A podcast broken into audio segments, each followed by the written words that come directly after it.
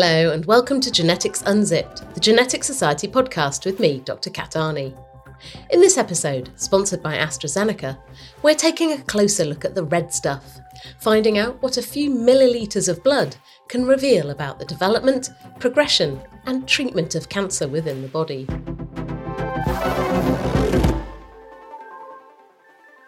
If you follow the science news, which, being a listener of this podcast, I'm sure you do, you can't have failed to notice regular headlines promising a simple blood test for cancer.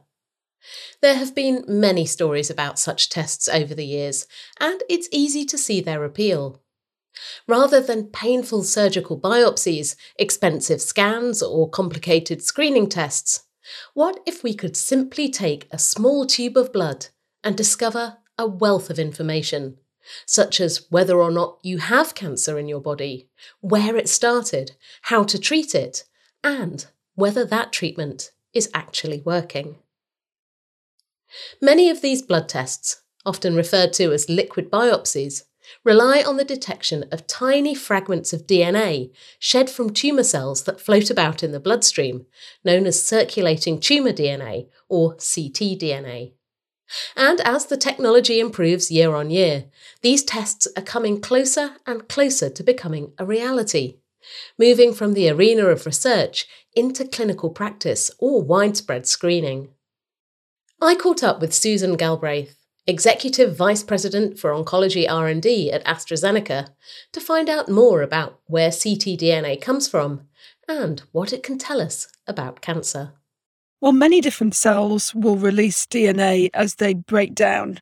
So the cancer cells aren't vastly different from normal cells in that regard.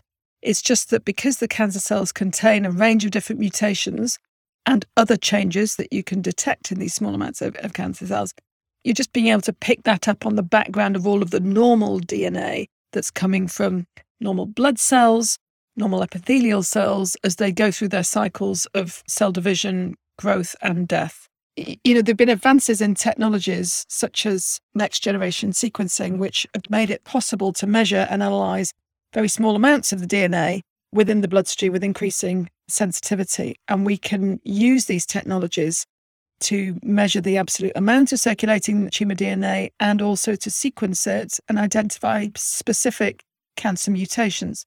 When we think about cancer, we think about cells that have a lot of genetic changes, so just changes in their DNA code. But we're also starting to understand that cancers have a lot of these epigenetic changes, sort of changes that affect how genes are active. So, can we find those and, and is that useful information as well? Yes, we can find those, and it's incredibly useful information. Yes, we do know that the mechanism by which cells are switching on and off different segments of genes that those control mechanisms or epigenetic controls are also quite abnormal in cancer cells compared to normal cells. You know, those abnormal changes in the epigenetic profile are highly detectable and they can increase the sensitivity by which you can detect abnormal DNA within the blood.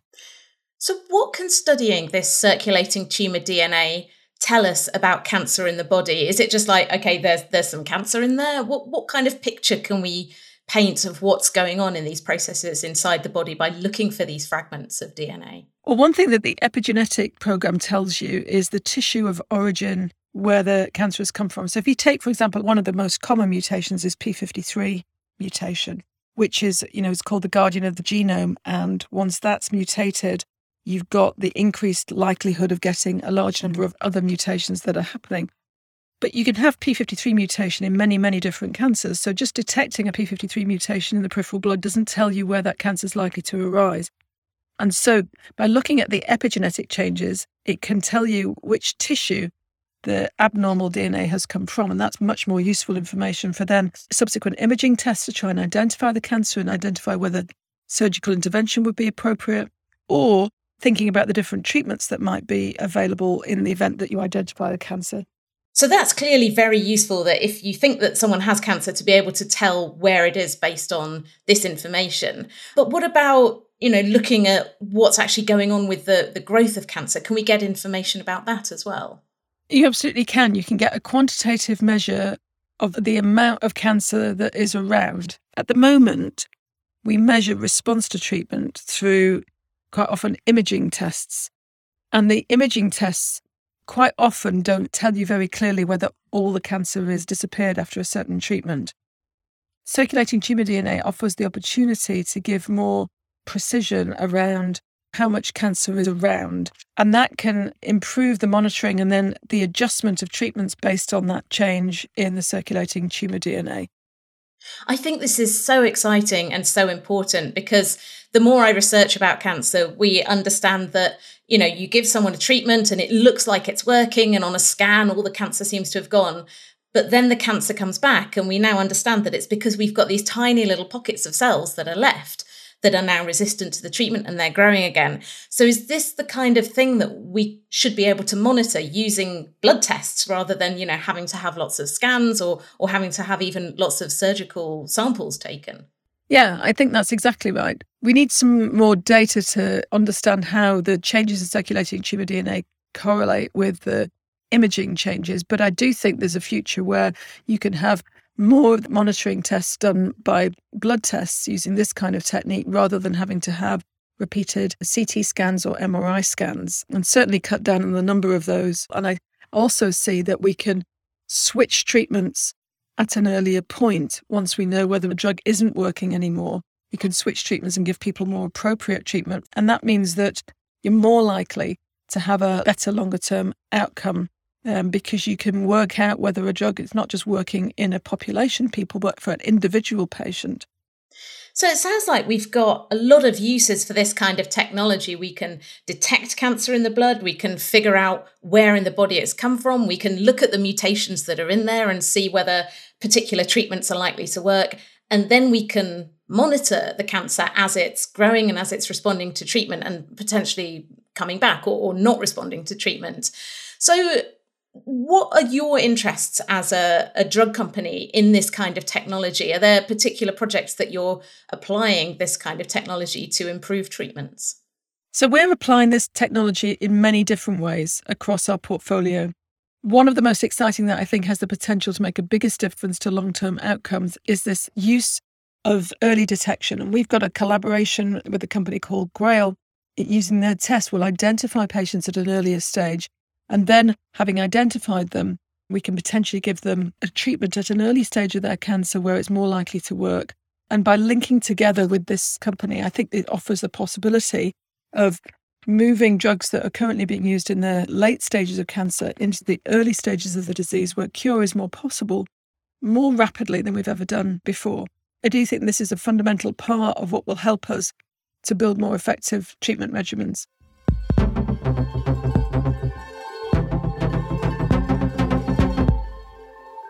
We'll be coming back to the use of ctDNA blood tests for early detection and cancer screening later on. But before that, I wanted to learn more about how cancer researchers and doctors are using ctDNA to understand more about the progression and evolution of cancer in the body. A topic I'm particularly interested in since writing my latest book, Rebel Cell Cancer Evolution and the Science of Life. And who better to speak to than Charles Swanton, or Charlie as I know him, Professor of Oncology at University College London and a group leader at the Francis Crick Institute, where he and his team are applying ctDNA technology in research and ultimately in the clinic to improve treatment for patients. Well, I mean, one of the major problems in oncology is accessing tumor. As you know, Kat, patients with advanced metastatic disease, a disease that's spread beyond the primary site, can have tumor lesions in deep parts of the body, deep organs of the body, like the liver, the spleen, the bone, the brain, and what have you, relatively inaccessible sites that biopsy needles can't get to readily without pain and complications to the patient. So, when the ctDNA field first emerged, approximately 10 or so years ago, there was huge excitement because this might, or at least promise to, enable us to profile tumors more readily and understand their genetic underpinnings without having to necessarily biopsy them at regular intervals through a simple blood draw. I'd certainly rather take that than a massive needle shoved into a bit of me for sure. Yeah, no, absolutely, without a shadow of a doubt. So perhaps we've conventionally had this idea that cancer it starts from cells growing out of control. It's a mass of cells. They they grow. They spread through the body, and then we treat them. But how have we started to get a more sophisticated understanding of what these cells are actually like at, at, a genetic level, and then and then what they're up to? Yeah, great question. So, this is an area we've been uh, focusing on really for the last decade. And what I think you're alluding to is what the scientists call tumor heterogeneity. Tumor heterogeneity essentially means that cells are different within the same tumor. They derive from a common ancestor, a common cancer stem cell, if you like, a cell of origin. And that cell of origin will contain a set of mutations that will continue to propagate through the tumor ever onwards. And we call those mutations the trunk mutations. Those are the mutations found in every tumor cell. And then there are mutations found in some cells, but not others. And work from us and others back in 2012 showed that depending on where you put your biopsy needle, and depending on which part of the tumor you subject to DNA sequencing, you get a different result. Now, one of the beauties of ctDNA sampling or sampling DNA from the blood is, if you like, it's a soup of mutations that gives you a more representative sample of what mutations that tumor contains, uh, both the dominant mutations in the trunk and the branch mutations, those mutations found in some cells but not others that be present less frequently in the tumor.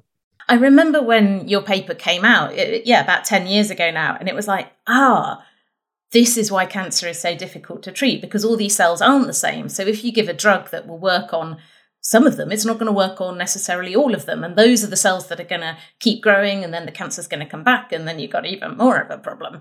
But now you're saying so if just taking a simple biopsy is not going to give the full picture, and we do need to get a better picture of all the different mutations in a tumour. Kind of technically, how does this work from a blood draw? Because like you've got 10 mils of blood, or how how much DNA have we got in there, and, and how do you piece together the picture of cancer in the whole body from this sort of uh, soup of DNA and mutations, and you've got normal DNA in there as well? This sounds really hard. Yeah, so you've hit the nail on the head. Again, nothing is perfect, and obviously we cannot sample the entire patient's blood volume. yeah. So where does that leave us? Well, it leaves us again with another sampling problem in that for tumors that are, are small, obviously the amount of DNA they release into the blood is going to be a lot lower. And as a result, our limits of detection for those mutations will be problematic. So the bigger the tumor, the less of a problem this is. But presumably, as technology improves, you know, we have now incredibly sensitive DNA sequencing technologies. So I, I guess that is a problem that will get easier to, to figure out. Yeah, that that's true to a certain extent, but then there is still the what we call the stochastic issue, which is is the mutant DNA even present in your blood tube? And for very low frequency mutations, due to this sampling problem, you might just not capture the right 10 mils of blood at the right time with the right mutations in, and no no matter how sensitive your sequencing technique is, you still may not be able to detect the mutant DNA because it's just simply not in your blood tube. So those are the limitations, but let's talk about some of the promise now. So given that we can detect mutations, we can build up some kind of picture of the, the cancer in the body, the heterogeneity, what we're up against. How are you starting to use this in your research and how, how close are we to getting this kind of technique being used in the clinic? So we are using ctDNA in three ways. The first sort of area of huge interest to us and many others is this area of early diagnosis or early detection. So, can we use ctDNA to detect tumors in blood before they've presented symptomatically? And you and I know how important that is because we know if we detect tumors earlier, in general, they're associated with better prognosis and better clinical outcome. And the second area is in this clinical scenario, which we call minimal residual disease. So, following surgery, we hope to cure the majority of patients with early stage lung cancer, but we still know that some patients' tumors will come back. The difficulty is we don't know who we've cured and who we haven't cured by surgery alone. So, we end up treating almost all patients with stage two and stage three cancer with adjuvant chemotherapy, chemotherapy to mop up any residual cancer cells. We call this a sort of an insurance policy, if you like. But that is not a nice thing to have to have, and especially if actually it turns out you don't need it. That's right. We're hoping that ctDNA may help to illuminate this so that we only treat those patients who really need chemotherapy with those drugs. And then the final area that we're fascinated by that is increasingly important is using ctDNA to offer patients the right drug at the right time in the metastatic setting. That is, once the tumor has spread beyond the primary to seed metastatic sites. So, how does that work? This is about actually figuring out what these cancer cells are really like and, and the best approach to, to get rid of them all. Yeah, so this is precision medicine or personalized medicine. This is where we sequence the DNA and ask, well, what mutations are driving that cancer? And can we use those mutations to target with new cancer drugs to reduce the risk of tumor progression and hopefully extend survival? That's Professor Charles Swanton from the Francis Crick Institute and UCL.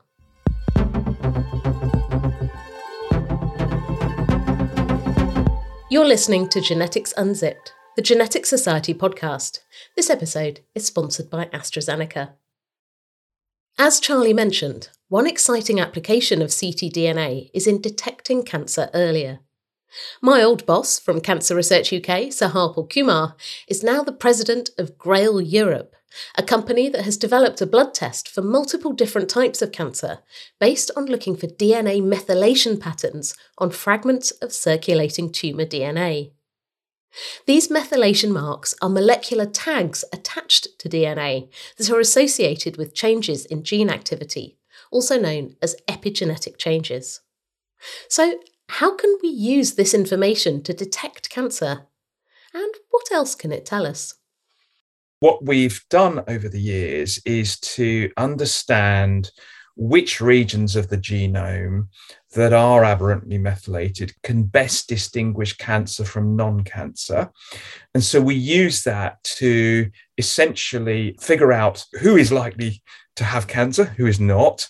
But the beauty of methylation is it also enables us to say, where is that signal coming from with pretty high fidelity? So, for example, we're able, first of all, to say, this person is likely to have cancer.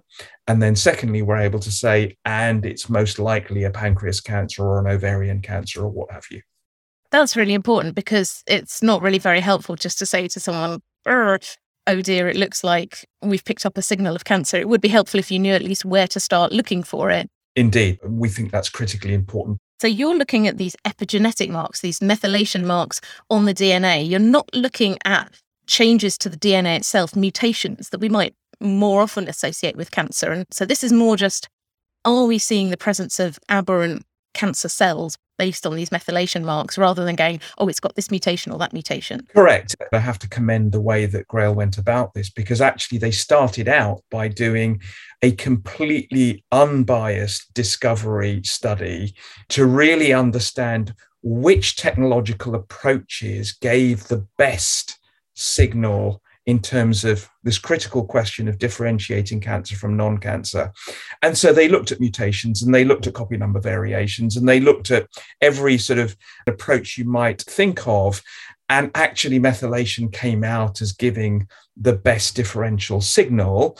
And indeed, that none of the other approaches, mutations, copy number variations, etc., none of those added anything to that signal. So that's how Grail ended up with this methylation assay and did, and then has further optimized it to look at the very specific regions that give the best signal to noise differentiation.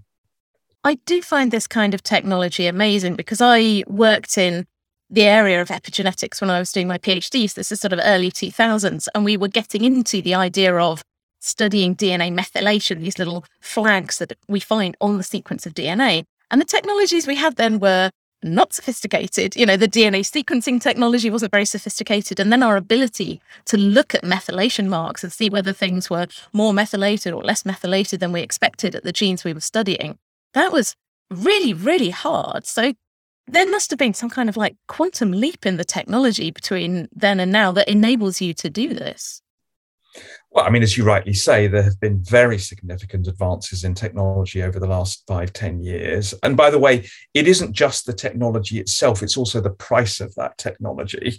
And, and the fact that it's come down so much means that you can look in much greater depth on a particular DNA sample. And that enables you to detect signals that are present in actually minute quantities. So there's been advances in sequencing, there's been advances in chemistry, and then in terms of the overall workflow that enables you to do this at large scale for what we believe will be an acceptable cost. The computing as well, presumably to interpret all this data. I, I feel like you're almost looking for needles in haystacks when you're talking about finding these tiny fragments of DNA and these little methylation marks, and are they more or less than we're expecting? That's a big statistical computational problem as well. Huge statistical computational problem. And the, the volumes of data we generate through our work and through our clinical studies dwarfs pretty much anything else that's out there in genomics right now. So, thinking about applying this to cancer screening. So, here in the UK, we have national screening programs for cervical cancer, for bowel cancer, for breast cancer. How are you thinking about applying this technology to cancer screening? Because obviously, with screening, it's really important that you can pick up cancers early at a stage when they are more likely to be treated successfully, that you're not picking up these cancers that actually might not cause a problem or maybe don't need treating now, and that, you know, it is useful and informative. So, how are you testing this out? From all of the studies we've done already, we know the test works. We know we can pick up cancers. What we're now doing is some very large clinical studies looking at the clinical utility. So we're in the midst of a very large randomized controlled study in the UK called the NHS Galleri study. It's 140,000 people, and the objective is to see can we make a significant difference in terms of reducing the number of people who are only detected at late stage? Can we pick them up earlier?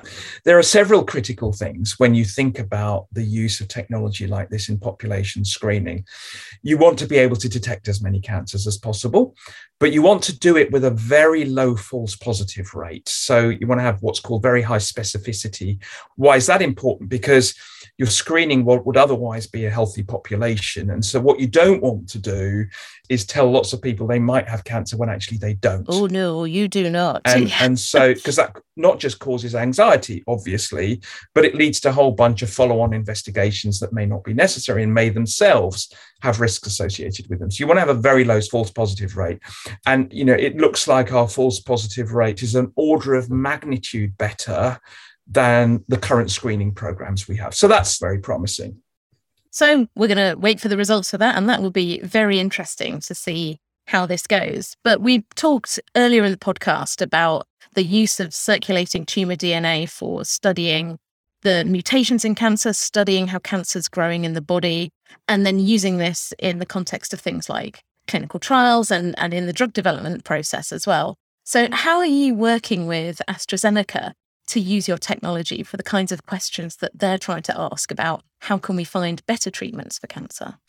Sure. So, most of what we've talked about so far has been about how we apply this technology in people who don't yet know they have cancer. But of course, the same kind of technology could be very applicable for people who do know they have already had a cancer diagnosis and how can we manage them better? And there are two or three different respects uh, or different opportunities in this arena. One is knowing that ctdna can be predictive of outcome. Can we use that to essentially to assess prognosis for an individual? So that means that by looking at a sample of their blood, you might have an idea of how their cancer is likely to go. Is, is this going to be a bad one? Is their outcome likely to be good? Their sort of survival chances? Correct. And what that gives you the opportunity to do is to say, for those who look like they might have a worse prognosis, should we invoke treatment earlier or more intensively? And particularly when we're picking up early stage cancers, you want to be really sure about who you should give the more intensive treatment to and who you shouldn't. But it offers the opportunity for what are called neoadjuvant or adjuvant studies in those early stage cancers.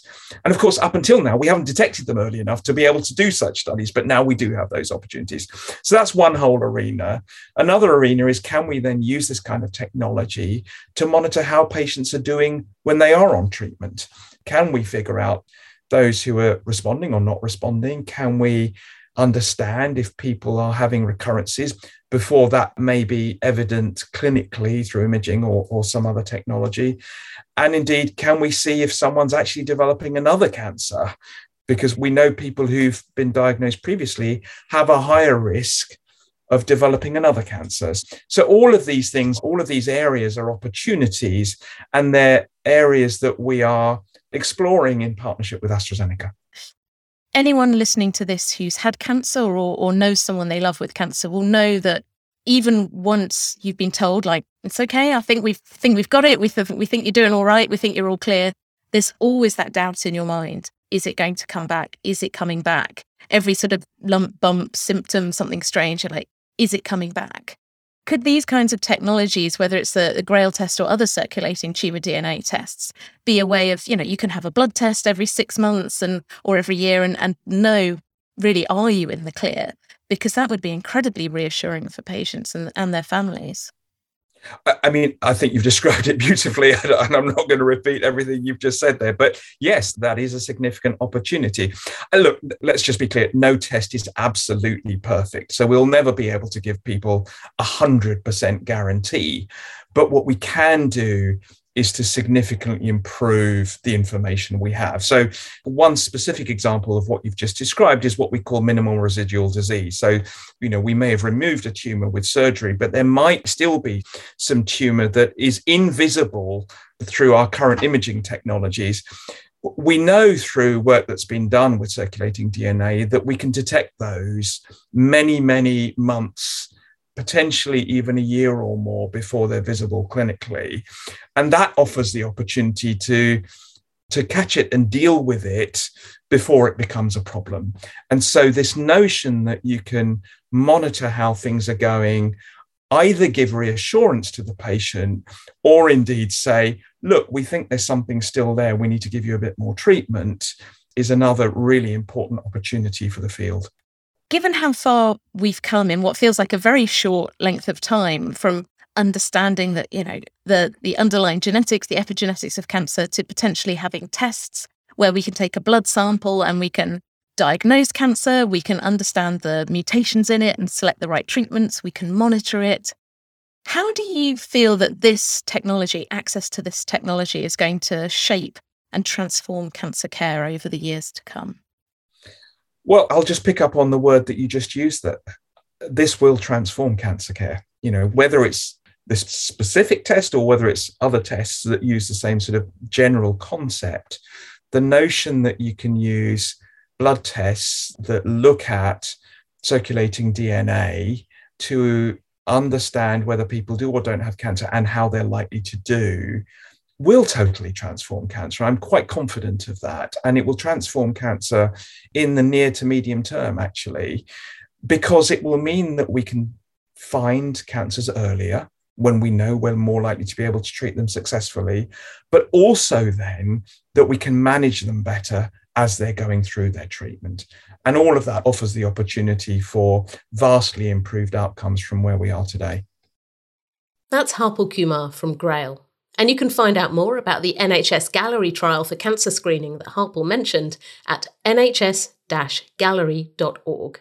And that's Galleri, G A L L E R I. Thanks to my other guests, Susan Galbraith and Charlie Swanton, and thanks very much to AstraZeneca for sponsoring this episode. Visit AstraZeneca.com to find out more about what science can do when it comes to helping us understand, treat, and ultimately beat cancer.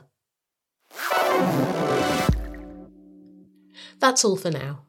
Next time, we'll be mixing up Sherlock Holmes and CSI, taking a look at the genetics of fingerprints and the stories revealed by genetic fingerprinting. For more information about this podcast, including show notes, transcripts, links, references, and everything else, head over to geneticsunzip.com. You can find us on Twitter at Genetics Unzip. And please, please, please, please, as always, do take a moment to leave us a rating in the Spotify app or review us on Apple Podcasts. It does make a difference and it does help more people discover the show. Genetics Unzipped is written and presented by me, Kat Arney. It's produced by First Create the Media for the Genetic Society, one of the oldest learned societies in the world dedicated to supporting and promoting the research, teaching, and application of genetics. You can find out more and apply to join at genetics.org.uk. Our theme music was composed by Dan Pollard, our logos designed by James Mail, and audio production is by Sally LePage. Thanks for listening, and until next time, goodbye.